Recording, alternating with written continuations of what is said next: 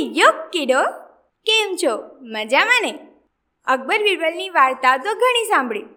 પરંતુ બિરબલનું નામ બિરબલ કેવી રીતે પડ્યું, શું તમે જાણો છો? તો ચાલો જાણીએ. આજની વાર્તા છે બિરબલનું નામકરણ. મહેશદાસ જવાન થયો. ત્યારે પોતાનું ભાગ્ય અજમાવવા માટે તે અકબરની પાસે ગયો. તેની પાસે અકબરે આપેલી એક વીટી હતી. તે પોતાની માતાના આશીર્વાદ લઈને ભારતની નવી રાજધાની ફતેપુર સિકરી તરફ નીકળ્યો. તે ભીડથી બચતા બચતા લાલ દિવાળોવાળા મહેલ તરફ ચાલ્યો. તે મહેલમાં પ્રવેશ કરવા લાગ્યો. ત્યારે તેને દરબાને રોક્યો અને પૂછ્યું, તું ક્યાં પ્રવેશ કરી રહ્યો છે? મહેશે નમ્રતા વડે જવાબ આપ્યો, હું મહારાજને મળવા આવ્યો છું. અચ્છા, તો મહારાજ તારી રાહ જોઈને ઊભી રહ્યા છે નહીં? તું ક્યારે આવશે? દરબાને હસતા હસતા પૂછ્યું.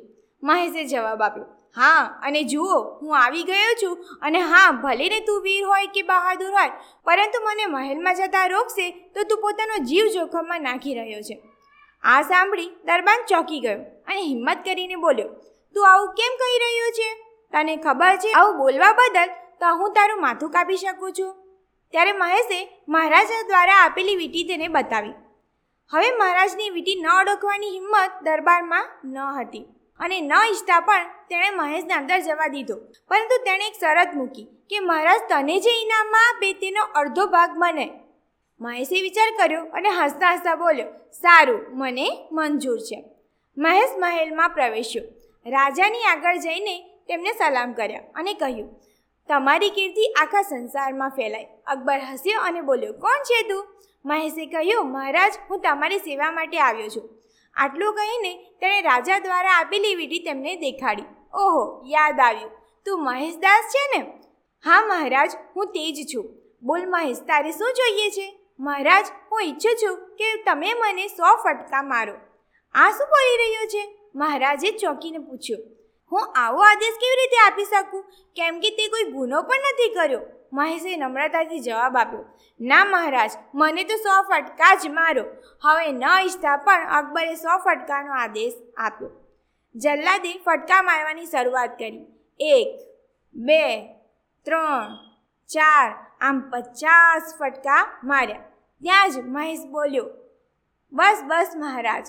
કેમ? શું થયું મહેશ? દુખી રહ્યું છે? ના મહારાજ, એવી કોઈ વાત નથી. હું તો ફક્ત મારું વચન પાડી રહ્યો છું. કેવું વચન? મહારાજ, જ્યારે હું મહેલમાં પ્રવેશ કરી રહ્યો હતો, ત્યારે મહેલના દરબારને મને એક શરત પર અંદર આવવા દીધો કે મને જે કંઈ ઇનામ મળે, તેનો અડધો ભાગ તેને આપવાનો. તો મારા ભાગના પચાસ ફટકા પૂર્ણ થઈ ગયા. હવે તેનો વારો છે. આ સાંભળીને બધા જ હસવા લાગ્યા. દરબારને પણ બોલાવવામાં આવ્યો અને તેને પણ પચાસ કોડા મારવામાં આવ્યા. મહારાજે કહ્યું મહેશ તું બિલકુલ નીડર અને બહાદુર છે, જેવો નાનપણમાં હતો.